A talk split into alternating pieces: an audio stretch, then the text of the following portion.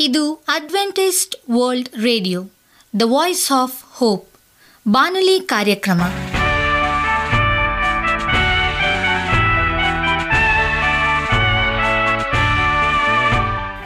ನಮಸ್ಕಾರ ಪ್ರೀತಿಯ ಕೇಳುಗರೆ, ನಾನು ನಿಮ್ಮ ಆಕಾಂಕ್ಷ ಪಾಲ್. ನಮ್ಮ ನಿಲಯದ ಕನ್ನಡ ಕಾರ್ಯಕ್ರಮಕ್ಕೆ ತಮ್ಮೆಲ್ಲರಿಗೂ ಆತ್ಮೀಯ ಸುಸ್ವಾಗತ. ಮುಂದಿನ ಮೂವತ್ತು ನಿಮಿಷಗಳಲ್ಲಿ ಸುಮಧುರ ಹಾಡುಗಳು ಹಾಗೂ ದೇವರ ವಾಕ್ಯವನ್ನು ಕೇಳೋಣ.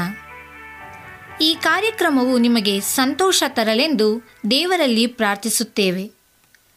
ಈ ಕಾರ್ಯಕ್ರಮದ ಪ್ರಾರಂಭದಲ್ಲಿ ಸುಮಧುರ ಗೀತೆಯನ್ನು ಆಲಿಸೋಣ.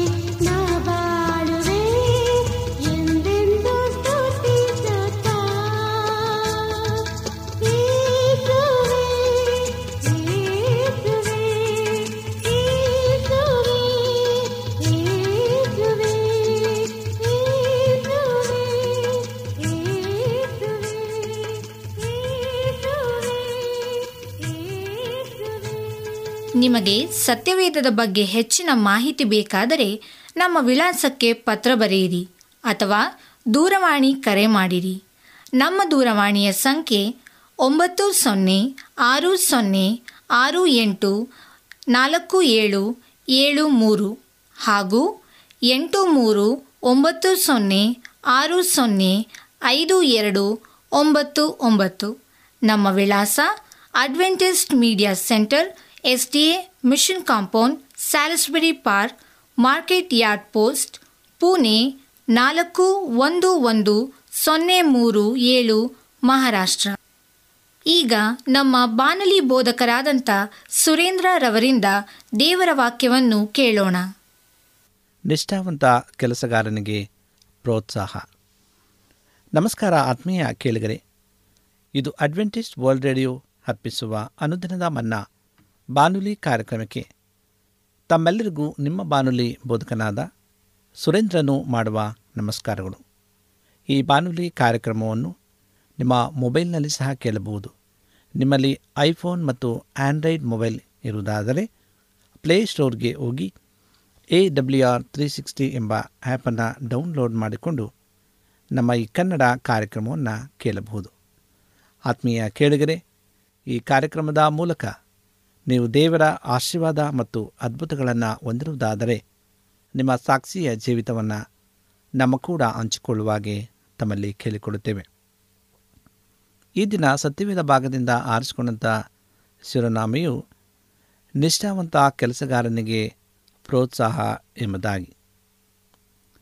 ಇವತ್ತು ಪ್ರತಿಯೊಬ್ಬ ನಿಷ್ಠಾವಂತ ಕೆಲಸಗಾರನೇ ದೇವರಿಗೆ ನಾವು ನಂಬಿಗಸ್ತರಾಗಿರಬೇಕು ನಿಷ್ಠಾವಂತ ಕೆಲಸಗಾರನಿಗೆ ದೇವರ ದಯೆ, ಕರುಣೆ ದೊರಕುವಂಥದ್ದಾಗಿದೆ. ದೇವರು ತನ್ನ ಕೃಪಾತಿಶಯದಿಂದ ಉಚಿತವಾಗಿ ತೋರಿಸಿದ ಕ್ಷಮಾಪಣೆಯ ಅತ್ಯಾಶ್ಚರ್ಯವನ್ನು ನಾವು ಎಂದಿಗೂ ಕಳ್ಕೊಳ್ಳಬಾರದು. ಈಗ ನಮ್ಮ ಸಂಪೂರ್ಣ ಜೀವಿತವು ಏಸು ನಮಗೋಸ್ಕರ ಮಾಡಿದಂಥ ತ್ಯಾಗಕ್ಕೋಸ್ಕರವಾಗಿ ಕೃತಜ್ಞತೆಯನ್ನು ವ್ಯಕ್ತಪಡಿಸುವುದಾಗಿರಬೇಕು. ಹಳೆಯ ಒಡಂಬಡಿಕೆಯಲ್ಲಿ ಅಥವಾ ದೇವರ ಆಜ್ಞಾ ಕಟ್ಟಡ ಜೀವಿತದಲ್ಲಿ ಜನರು ದೇವರ ಸೇವೆಯನ್ನು ನ್ಯಾಯ ತೀರ್ಪಿನ ಹೆದರಿಕೆಯಲ್ಲಿ ಮಾಡುತ್ತಿದ್ದರು. ಆದರೆ ಕೃಪಾಕಾಲದಲ್ಲಿ ಕೃತಜ್ಞತೆಯ ಶಕ್ತಿಯಿಂದ ಸೇವೆ ಸಲ್ಲಿಸುವುದಾಗಿದೆ. ಮತಾಯ ಹದಿನೆಂಟನೇ ದೇಯ ಇಪ್ಪತ್ತ್ಮೂರು ಮತ್ತು ಇಪ್ಪತ್ತೈದರಲ್ಲಿ ಏಸು ಒಬ್ಬ ಕರುಣೆಯುಳ್ಳ ರಾಜನು. ತನ್ನ ಸೇವಕನ ಮೂವತ್ತು ಕೋಟಿ ರೂಪಾಯಿ ಸಾಲವನ್ನು ಕ್ಷಮಿಸಿರುವ ಸಾಮೆಯನ್ನು ತನ್ನ ಶಿಷ್ಯರಿಗೆ ಹೇಳಿದನು ಆ ಸೇವಕನ ಸಾಲವು ತನ್ನ ಜೀವಮಾನವೆಲ್ಲ ಕೆಲಸ ಮಾಡಿದರೂ ತೀರಿಸಲಿಕ್ಕಾಗದಷ್ಟು ಸಾಲವಾಗಿತ್ತು. ಹಾಗಿದ್ದಾಗ ತನಗೆ ಸಿಕ್ಕಂಥ ಕ್ಷಮಾಪಣೆ ಕುರಿತಾಗಿ ಆತನು ಅತ್ಯಂತ ಕೃತಜ್ಞತ ಉಳ್ಳವನಾಗಿರಬೇಕಾಗಿತ್ತು. ಆದರೆ ತನಗೆ ಸಿಕ್ಕಿರುವ ಕ್ಷಮಾಪಣೆ ಪ್ರಕಾರವೇ ಆತನು ಇನ್ನೊಬ್ಬರ ಜೊತೆ ವ್ಯವಹರಿಸಲಿಲ್ಲ. ತನ್ನ ದಣಿಯು ಅಥವಾ ಮಾಲೀಕನ ಸನ್ನಿಧಿಯಿಂದ ಹೋದದ್ದೇ ಸರಿ. ತನಗೆ ಅರವತ್ತು ಸಾವಿರ ರೂಪಾಯಿಯನ್ನು ಕೊಡಬೇಕಾಗಿದ್ದವನ ಮನೆಯನ್ನು ಹೊಕ್ಕನು. ಅರವತ್ತು ಸಾವಿರ ರೂಪಾಯಿಯು ಕಡಿಮೆ ಮೊತ್ತದ ಹಣವೇನಲ್ಲ. ಆದರೆ ತನಗೆ ಮೂವತ್ತು ಕೋಟಿ ರೂಪಾಯಿ ಸಾಲದ ಹೊರೆಯಿಂದ ಸಿಕ್ಕಂಥ ಕ್ಷಮಾಪಣೆಯ ಹೋಲಿಕೆಯಲ್ಲಿ ಇದು ಸಮುದ್ರದಲ್ಲಿರುವ ಕೇವಲ ಒಂದು ನೀರಿನ ಹನಿಗೆ ಹೋಲಿಕೆಯಾಗಿದೆ. ಆದರೆ ಈ ಸೇವಕನು ಮಾಡಿದ್ದೇನು? ಈತನು ಆ ಮನುಷ್ಯನ ಕುತ್ತಿಗೆ ಹಿಡಿದು ತಕ್ಷಣವೇ ಸಾಲವನ್ನು ತೀರಿಸಲಿಕ್ಕೆ ಜೋರು ಮಾಡಿದನು. ಯಾವಾಗ ಆ ಮನುಷ್ಯನು ಸಾಲವನ್ನು ತೀರಿಸಲಿಕ್ಕೆ ಸಾಧ್ಯವಾಗಲಿಲ್ಲವೋ ಆಗ ಆತನನ್ನು ಬಂಧಿಸಿ ಸೆರೆಮನೆಗೆ ಹಾಕಿಸಿದನು. ಈ ವಿಷಯ ರಾಜನಿಗೆ ತಿಳಿದು ಬಂದಾಗ ಕರುಣೆ ತೋರಿಸಿದ ಆ ಸೇವಕರನ್ನು ಬರಹೇಳಿ ಆತನಿಗೆ, ನೀನು ಕೆಟ್ಟ ಹೃದಯದ ನೀಚನು ಎಂದು ಗದರಿಸಿದನು.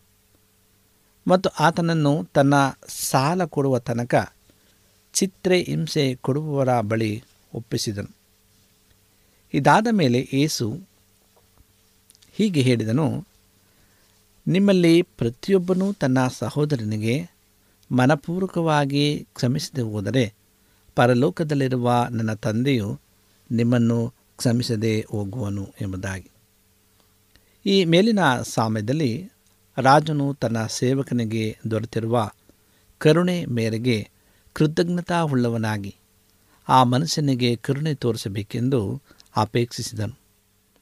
ಆದರೆ ಕರುಣೆ ತೋರಿಸುವುದರಲ್ಲಿ ಸೇವಕನು ವಿಫಲರಾದಾಗ ರಾಜನು ಎರಡನೆಯ ವಿಧಾನವಾದ ಚಿತ್ರಹಿಂಸೆಯನ್ನು ಕೊಡಲು ಒಪ್ಪಿಸಿದನು. ಇದು ದೇವರ ವಿಷಯದಲ್ಲಿಯೂ ಹಾಗೆಯೇ ಆಗಿದೆ. ದೇವರು ನಮಗೆ ತೋರಿಸಿದ ಕೃಪೆಯ ಮೇರೆಗೆ ನಾವು ಇನ್ನೊಬ್ಬರ ಮತ್ತು ಇತರ ಕೃತಜ್ಞತೆಯಿಂದ ಕ್ಷಮಿಸಬೇಕೆಂದು ನೋಡ್ತಾನೆ. ಈ ಒಂದು ಕೃಪೆಯ ಕರೆಗೆ ನಾವು ಕಿವಿಗೊಡದಿದ್ದರೆ ದೇವರು ನಮ್ಮನ್ನು ಆಜ್ಞೆಗಳ ಕಟ್ಟಳೆಯ ಹತೋಟಿಯಲ್ಲಿ ಒಪ್ಪಿಸುತ್ತಾನೆ. ಇದರಿಂದ ನಾವು ಆಜ್ಞೆಗಳನ್ನು ಮೀರುವ ಹೆದರಿಕೆಯಿಂದಾದರೂ ತಿರುಗುತ್ತೇವಾ ಎಂದು ನೋಡುತ್ತಾರೆ. ಮತ್ತು ಚಿತ್ರ ಹಿಂಸಕರ ಕೈಗೆ ಒಪ್ಪಿಸುವುದರಿಂದ ನಾವು ಇನ್ನೊಬ್ಬರನ್ನು ಕ್ಷಮಿಸಲು ಕಲಿಯುತ್ತೇವಾ ಎಂದು ಅಪೇಕ್ಷಿಸ್ತಾನೆ ಅನೇಕ ಕ್ರೈಸ್ತ ವಿಶ್ವಾಸಗಳಿಗೆ ದೇವರ ಆ ಸಬ್ಬತ್ತನ್ನು ಅಂದರೆ ವಿಶ್ರಾಂತಿ ಪ್ರವೇಶಿಸಲಿಕ್ಕೆ ಸಾಧ್ಯವಾಗುತ್ತಿಲ್ಲ ಮತ್ತು ಕಳವಳ, ಚಿಂತೆ, ನಡವಳಿಕೆಯಲ್ಲಿ ವಿಚಿತ್ರವಾದಂಥ ಬದಲಾಗುವುದು. ಸೋಲು ಮುಖ ಹಾಕಿಕೊಂಡು ನಿರುತ್ಸಾಹದಿಂದ ಮತ್ತು ಸಿಡುಕು ಸ್ವಭಾವದಿಂದಿರುವ ಇದನ್ನೆಲ್ಲ ಅನುಭವಿಸುತ್ತಿರುವವರ ಮೂಲ ಕಾರಣವೇನೆಂದರೆ ಇವರು ಮತ್ತೊಬ್ಬರನ್ನು ಕ್ಷಮಿಸದೆ ಇದ್ದುದರಿಂದಲೇ. ಯಾಕೆಂದರೆ ಆ ಚಿತ್ರ ಹಿಂಸಕನು ಇವರ ಆತ್ಮದ ಮೇಲೆ ಕೆಲಸ ಮಾಡುತ್ತಿರುತ್ತಾನೆ.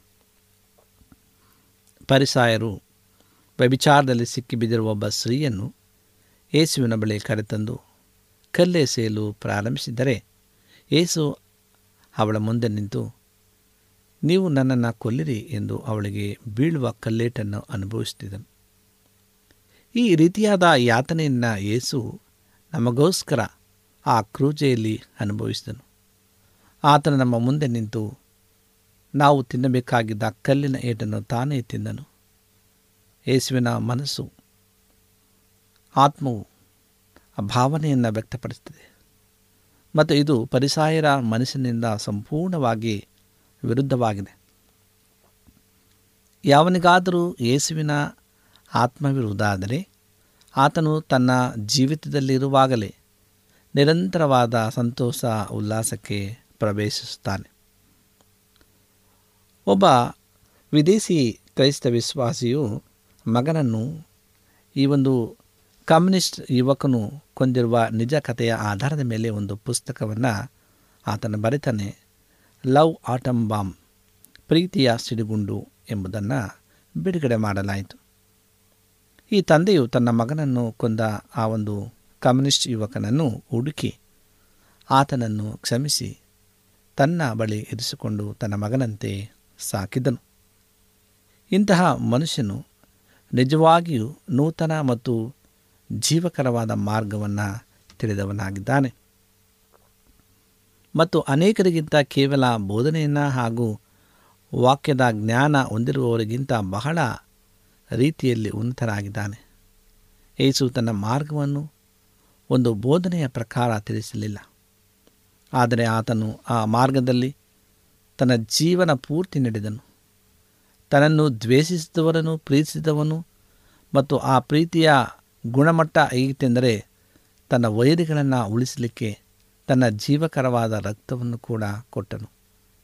ಇದು ಹೊಸಕರವಾದಂಥ ಮತ್ತು ಜೀವವುಳ್ಳ ಮಾರ್ಗವಾಗಿದೆ. ನಾವು ಕೂಡ ಯೇಸುವಿನ ಹೆಜ್ಜೆಯನ್ನು ಹಿಂಬಾಲಿಸುತ್ತಾ ಹೋಗಲಿಕ್ಕೆ ಕರೆಯಲ್ಪಟ್ಟಿದ್ದೇವೆ.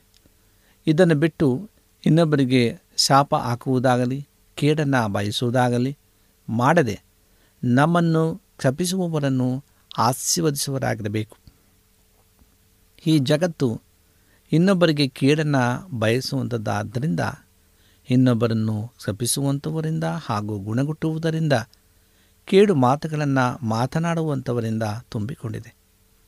ಹಾಗಿದ್ದಲ್ಲಿ ನಮ್ಮ ಸುತ್ತಮುತ್ತಲಿನ ಜನರಿಗೆ ಒಳ್ಳೆಯದನ್ನೇ ಬಯಸುತ್ತಾ ಆಶೀರ್ವಾದದ ಮಾತುಗಳನ್ನು ಹಾಡುತ್ತಾ ಜನರನ್ನು ಬಿಡುಗಡೆಗೊಳಿಸೋಣ.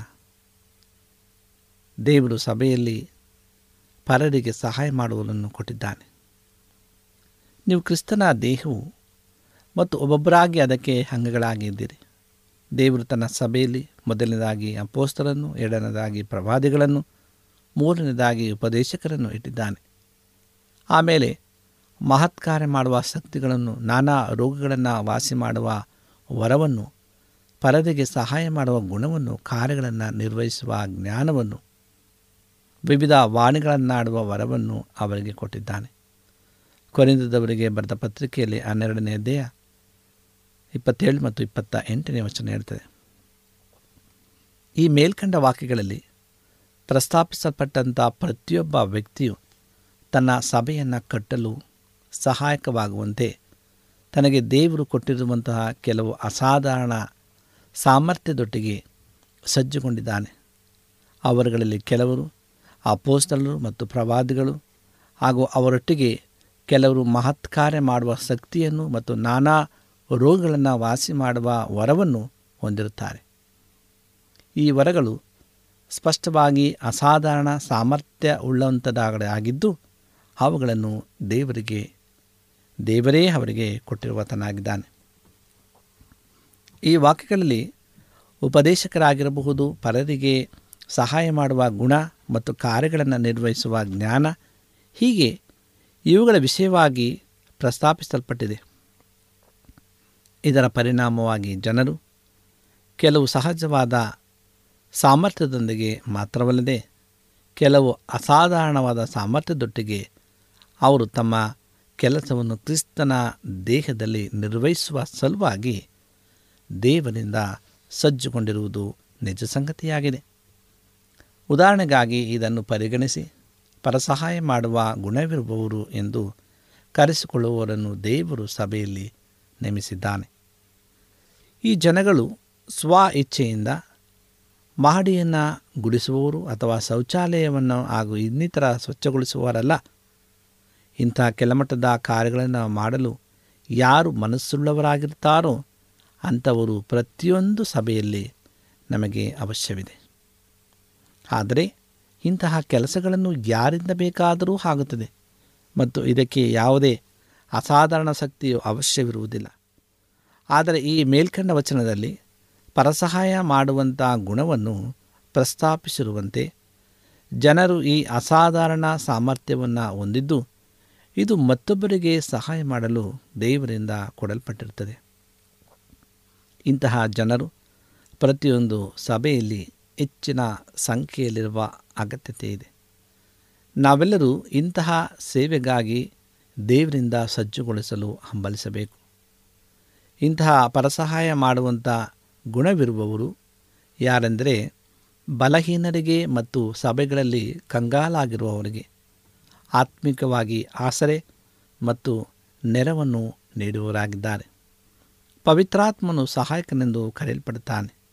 ಯೋಹನ ಹದಿನಾಲ್ಕು, ಹದಿನಾರನೇ ವಚನದಲ್ಲಿ, ಆತನು ತನ್ನ ಸಹಾಯ ಎಂಬ ಕೆಲಸವನ್ನು ಅದೃಶ್ಯನಾಗಿ ನಮಗೆ ಮಾಡುತ್ತಾನೆ. ಕ್ರಿಸ್ತನ ದೇಹದಲ್ಲಿ ಪರಸಹಾಯ ಮಾಡುವಂಥದ್ದು ಸಹ ಪ್ರಧಾನ ಸಹಾಯಕನ ರೀತಿಯಲ್ಲಿ ಕಾರ್ಯನಿರ್ವಹಿಸುತ್ತದೆ. ಪವಿತ್ರಾತ್ಮನು ಮೌನವಾಗಿ ಮತ್ತು ಹಿಂಬದಿಯಲ್ಲಿ ಮಾತನಾಡ್ತಾನೆ. ಯಾವುದೇ ತೋರಿಕೆ ಇಲ್ಲದೆ ಅಥವಾ ಆಡಂಬರವಿಲ್ಲದೆ ಮಾಡ್ತಾನೆ. ಮತ್ತು ಯಾವುದೇ ರೀತಿಯಾಗಿ ಕಾಣಿಸಿಕೊಳ್ಳುವುದನ್ನು ಅಥವಾ ಗುರುತಿಸಲ್ಪಡುವಿಕೆಯನ್ನು ಹುಡುಕುವುದಿಲ್ಲ. ಅವರು ಸಹೋದರರಾಗಿರಬಹುದು ಅಥವಾ ಸಹೋದರಿಯರಾಗಿರಬಹುದು. ಇಂತಹ ವಿಶ್ವಾಸಿಗಳು ದೇವರಿಂದ ಕೊಡಲ್ಪಟ್ಟಂಥ ಅನನ್ಯ ವರವಾಗಿದ್ದು, ಅನನ್ಯ ಅಂದರೆ ರೋಗಿಗಳನ್ನು ವಾಸಿ ಮಾಡುವ ರೀತಿ. ಇಂತಹ ವಿಶ್ವಾಸಗಳು ಸಭೆಯಲ್ಲಿ ಯಾರು ಅನುಮಾನಗಳು ಮತ್ತು ಭಯಹುಟ್ಟಿಗೆಯೊಂದಿಗೆ ಹೋರಾಡುತ್ತಿರುತ್ತಾರೋ ಮತ್ತು ಹೇಳಿಕೊಳ್ಳಲಾರದಂಥ ಸ್ಥಿತಿಯಲ್ಲಿ ಬಳಲ್ತಿರುವಂಥ ಜನರ ಕಡೆಗೆ ಸೂಕ್ಷ್ಮತೆ ಉಳ್ಳವರಾಗಿರ್ತಾರೆ ಅವರು ಸಹಾಯ ಮಾಡಬೇಕೆಂಬ ಆಹ್ವಾನಕ್ಕೆ ಕಾಯುವುದಿಲ್ಲ, ಆದರೆ ಆತ್ಮನಿಂದ ನಡೆಸಲ್ಪಡುತ್ತಾರೆ. ಅವರು ಸುಮ್ಮನೆ ಹಾಗೆ ಹೋಗಿ ಕಷ್ಟಪಡುತ್ತಿರುವಂತಹ ಜನರನ್ನು ಸೇರಿಸಿಕೊಳ್ಳುತ್ತಾರೆ. ಮತ್ತು ಆ ಜನರನ್ನು ಪ್ರೋತ್ಸಾಹದ ಮತ್ತು ನಂಬಿಕೆಯ ನುಡಿಯಿಂದ ಸಹಾಯಿಸುತ್ತಾರೆ. ಅವರು ತಮಗೆ ತಾವೇ ಯಾರ ಮೇಲೂ ಒತ್ತಡ ಏರುವುದಿಲ್ಲ ಆದರೆ ಅವರು ಪ್ರತಿನಿತ್ಯ ದೇವರಿಂದ ಕೇಳಿಸಿಕೊಳ್ಳುತ್ತಾರೆ ಮತ್ತು ಅವರು ಬಳಲಿ ಹೋದವರನ್ನು ಮಾತುಗಳಿಂದ ಸುಧಾರಿಸುತ್ತಾರೆ ಎಂಬುದಾಗಿ ಏಷಾಯನ ಪ್ರವಾದನೆಗಂತ ಐವತ್ತನೇ ಇದೆಯ ನಾಲ್ಕನೇ ವಚನವು ಹೇಳ್ತದೆ. ಇಂತಹ ವರವುಳ್ಳ ಜನರು ನಮ್ಮ ಈ ದಿನಗಳಲ್ಲಿ ಹೆಚ್ಚಿನ ಅಗತ್ಯತೆಯಲ್ಲಿದ್ದಾರೆ. ಏಕೆಂದರೆ ಪ್ರತಿಯೊಂದು ಸಭೆಗಳಲ್ಲಿ ನಿರುತ್ಸಾಹಗೊಂಡವರು ಮಂಕಾದಂಥವರುಗಳು ಚಿಂತೆಗೀಡಾದವರು ಮತ್ತು ಜೀವಿತದ ಹೋರಾಟಗಳಲ್ಲಿ ನೇತ್ರಾಣಗೊಂಡಿರುವಂಥವರುಗಳು ತುಂಬ ಜನ ಇದ್ದಾರೆ ಅವರ ಬಳಿಗೆ ಹೋಗಿ ಅವರನ್ನು ಪ್ರೋತ್ಸಾಹಿಸುವ ಅವಶ್ಯಕತೆ ಇದೆ. ಆದ್ದರಿಂದ ಅನೇಕ ಸಹೋದರರು ಮತ್ತು ಸಹೋದರಿಯರು ಈ ವರಕ್ಕಾಗಿ ಜನರನ್ನು ಹುಡುಕಬೇಕು ಇದರಿಂದ ಅವರು ಕ್ರಿಸ್ತನ ದೇಹವನ್ನು ಆಶೀರ್ವದಿಸಲು ಸಾಧ್ಯವಿದೆ. ಈ ಕಾರ್ಯವನ್ನು ಪೂರ್ಣಗೊಳಿಸುವ ಸಲುವಾಗಿ ಸದ್ದಿಲ್ಲದೆ ಮತ್ತು ಮೌನವಾಗಿ ಅವರು ಪ್ರತಿನಿತ್ಯ ದೇವರಿಂದ ಕೇಳಿಸಿಕೊಳ್ಳುವಂತಹ ಅಭ್ಯಾಸವನ್ನು ರೂಢಿಗೊಳಿಸಬೇಕು. ಮತ್ತು ಅವರು ಧೀನತೆಗಾಗಿ ಮತ್ತು ಅಸಾಧಾರಣವಾಗಿ ಸಜ್ಜುಗೊಳ್ಳುವುದಕ್ಕಾಗಿ ದೇವರನ್ನು ಹುಡುಕಬೇಕು. ಕುರಿತ ಸಭೆಯಲ್ಲಿ ಸ್ಟೇಫನನ್ನು ಮತ್ತು ಆತನ ಮನೆಯವರು ಈ ವರವನ್ನು ಹೊಂದಿದ್ದರು. ಅವರು ದೇವ ಜನರಿಗೆ ಸೇವೆ ಮಾಡುವುದಕ್ಕಾಗಿ ಕೈ ಹಾಕಿದರೆಂದು ನೀವು ಬಲಿಷ್ಠರೇ. ಇಂತಹ ಒಂದು ಸೇವೆಯನ್ನು ನೀವೆಲ್ಲರೂ ಬಯಸಬೇಕು. ನಿಮ್ಮ ಸಭೆಯಲ್ಲಿ ದೇವರು ನಿಮ್ಮನ್ನು ಪರರಿಗೆ ಸಹಾಯ ಮಾಡುವಂತೆ ದೇವರು ನಿಮ್ಮನ್ನು ಸಜ್ಜುಗೊಳಿಸಲಿ. ಸಹೋದರರೇ, ಮನಗುಂದಿದವರನ್ನು ಧೈರ್ಯಪಡಿಸಿರಿ. ಬಲಹೀನರಿಗೆ ಸಹಾಯ ಮಾಡಿರಿ ಎಂಬುದಾಗಿ ಒಂದು ತೆಸಲೋನಿಕದವರಿಗೆ ಬರೆದ ಪತ್ರಿಕೆ ಐದು ಹದಿನಾಲ್ಕರಲ್ಲಿ ಹೇಳ್ತದೆ. ಆದ್ದರಿಂದ ಎಲ್ಲ ವಿಷಯಗಳಲ್ಲಿ ನಾನು ನಿಮಗೆ ಮಾದರಿ ತೋರಿಸಿದ್ದೇನೆ. ನೀವು ಹಾಗೆಯೇ ದುಡಿದು ಬಲವಿಲ್ಲದವರಿಗೆ ಸಹಾಯ ಮಾಡಬೇಕು ಮತ್ತು ತೆಗೆದುಕೊಳ್ಳುವುದಕ್ಕಿಂತ ಕೊಡುವುದೇ ಹೆಚ್ಚಿನ ಭಾಗ್ಯವೆಂಬುದಾಗಿ ಕರ್ತನಾದ ಏಸು ತಾನು ಹೇಳಿದ ಮಾತುಗಳನ್ನು ನೆನಪಿನಲ್ಲಿಟ್ಟುಕೊಂಡಿರಬೇಕು ಅಂದನು. ಅಪೋಸ್ತರ ಕೃತ್ಯಗಳು ಇಪ್ಪತ್ತ ಮೂರನೇ ದೇಹ ಮೂವತ್ತ ಐದನೇ ವರ್ಷದಲ್ಲಿ ಆದ್ದರಿಂದ ಪ್ರಿಯ ಆತ್ಮೀಯ ಸಹೋದರ ಸಹೋದರಿಯರೇ, ಇಂದು ನಾವೆಲ್ಲರೂ ಆತನಿಗೆ ನಿಷ್ಠೆಯುಳ್ಳವರಾಗಿರಬೇಕು. ನಿಷ್ಠಾವಂತ ಕೆಲಸಗಾರರಿಗೆ ನಾವು ಪ್ರೋತ್ಸಾಹವನ್ನು ಮಾಡಬೇಕು. ಯಾಕೆಂದರೆ ದಯೆ, ಕರುಣೆ, ದೇವರು ಕೊಡುವಂಥ ಆ ಒಂದು ಆಶೀರ್ವಾದವಾಗಿದೆ. ಆದ್ದರಿಂದ ನಾವು ಸಹ ಇನ್ನಿತರಿಗೆ ಈ ಒಂದು ಕೃಪೆಯ ಹೊರಗಳಿಂದ ನಾವು ತೋರಿಸೋಣ, ದೇವರ ಸನ್ನಿಧಾನದಲ್ಲಿ ನಡೆಸೋಣ. ಆಗಿರುವಂಥ ಪಕ್ಷದಲ್ಲಿ ದೇವರು ನಮ್ಮನ್ನು ಉನ್ನತವಾದಂಥ ರೀತಿಯಲ್ಲಿ ನಡೆಸಲು ಆತನು ಸಕ್ತನಾಗಿದ್ದಾನೆ. ಕೊನೆ ಕಾಲದಲ್ಲಿ ಜೀವಿಸ್ತಾ ಇದ್ದೇವೆ. ಯೇಸು ಕ್ರಿಸ್ತನ ಬರಣವು ಅತಿ ಶೀಘ್ರವಾಗಿದೆ ಎಂಬುದನ್ನು ನಾವು ಮರೆಯದೆ ನಮ್ಮನ್ನು ನಾವು ಸಿದ್ಧಪಡಿಸಿಕೊಂಡು ನಾವು ಮಾತ್ರವಲ್ಲ, ನಮ್ಮ ಕೂಡ ಅನೇಕ ಮಕ್ಕಳನ್ನು ಕ್ರಿಸ್ತನ ರಾಜ್ಯಕ್ಕೆ ಸೇರಿಸುವಂಥ ಭಾಗ್ಯಕರುವಂಥ ಆಶೀರ್ವಾದವನ್ನು ದೇವರು ನಮ್ಮ ನಿಮ್ಮೆಲ್ಲರಿಗೂ ಅನುಗ್ರಹಿಸಲಿ ಎಂಬುದಾಗಿ ಈ ಸಂದೇಶವಾಗಿದೆ. ದೇವರ ವಾಕ್ಯಗಳನ್ನು ಆಶೀರ್ವಾದ ಮಾಡಲಿ, ನಮ್ಮ ಕಣ್ಣುಗಳನ್ನು ಮುಚ್ಚಿ ಪ್ರಾರ್ಥನೆಯನ್ನು ಮಾಡಿಕೊಳ್ಳೋಣ. ಭೂಮಿ ಆಕಾಶಗಳ ಒಡೆಯನೇ ಸರ್ವಸಕ್ತನೇ ಪರಿಶುದ್ಧನಾಂತ ದೇವರೇ, ನಿನಗೆ ಸ್ತೋತ್ರ, ನಿನ್ನ ಕೃಪೆ, ನಿನ್ನ ಕರುಣೆ ನಮ್ಮ ಮೇಲೆ ಅನುಗ್ರಹಿಸಿಕೊಡು. ನೀನು ಮಾಡಿದಂಥ ಎಲ್ಲ ಉಪಕಾರಗಳಿಗಾಗಿ, ಸಹಾಯಗಳಿಗಾಗಿ ಸ್ತೋತ್ರ. ತಂದೆಯಾದ ದೇವರೇ, ಈ ಸಮಯದಲ್ಲಿ ನಿನ್ನ ವಾಕ್ಯವನ್ನು ಕೇಳಿದ್ದೇವೆ ಸ್ವಾಮಿ. ನಮ್ಮ ವಾಕ್ಯದ ಪ್ರಕಾರವಾಗಿ ನಾವು ನಡಲಿಕ್ಕಾಗುವಂತೆ ನಮ್ಮನ್ನು ಪ್ರೇರೇಪಿಸು ಫಲಪಡಿಸು ಯಾರ್ಯಾರ ಕಷ್ಟದಲ್ಲಿ, ನೋವಿನಲ್ಲಿ, ದುಃಖದಲ್ಲಿ, ಚಿಂತೆಯಲ್ಲಿ ಅನಾರೋಗ್ಯದಿದ್ದಾರೋ ಅವರನ್ನು ಕರುಣಿಸು ಪರಾಮರಿಸು ಪ್ರಾರ್ಥನೆ ಕೇಳಿದಕ್ಕಾಗಿ ಸ್ತೋತ್ರ. ಎಲ್ಲ ವಿಜ್ಞಾಪನೆಗಳನ್ನು ಯೇಸು ಕ್ರಿಸ್ತನ ನಾಮದಲ್ಲಿ ಬೇಡಿಕೊಳ್ಳುತ್ತೇವೆ ತಂದೆಯೇ. ಆಮೇಲೆ ನಿಮಗೆ ಸತ್ಯವೇದದ ಬಗ್ಗೆ ಹೆಚ್ಚಿನ ಮಾಹಿತಿ ಬೇಕಾದರೆ ನಮ್ಮ ವಿಳಾಸಕ್ಕೆ ಪತ್ರ ಬರೆಯಿರಿ ಅಥವಾ ದೂರವಾಣಿ ಕರೆ ಮಾಡಿರಿ. ನಮ್ಮ ದೂರವಾಣಿಯ ಸಂಖ್ಯೆ ಒಂಬತ್ತು ಸೊನ್ನೆ ಆರು ಸೊನ್ನೆ ಆರು ಎಂಟು ನಾಲ್ಕು ಏಳು ಏಳು ಮೂರು ಹಾಗೂ ಎಂಟು ಮೂರು ಒಂಬತ್ತು ಸೊನ್ನೆ ಆರು ಸೊನ್ನೆ ಐದು ಎರಡು ಒಂಬತ್ತು ಒಂಬತ್ತು. ನಮ್ಮ ವಿಳಾಸ Adventist media centre S D A mission compound, Salisbury park, market yard post, Pune ನಾಲ್ಕು ಒಂದು ಒಂದು ಸೊನ್ನೆ ಮೂರು ಏಳು ಮಹಾರಾಷ್ಟ್ರ. ಮತ್ತೆ ಮುಂದಿನ ಕಾರ್ಯಕ್ರಮದಲ್ಲಿ ಭೇಟಿಯಾಗುವ. ನಮಸ್ಕಾರಗಳು.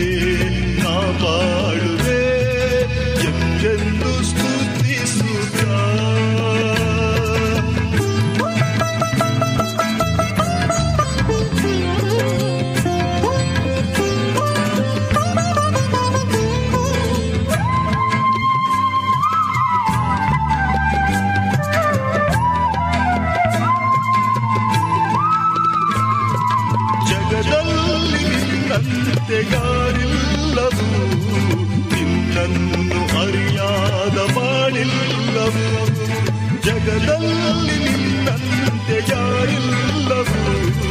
ನಿನ್ನನ್ನು ಅರಿಯಾದ ಬಾಳಿಲ್ಲವು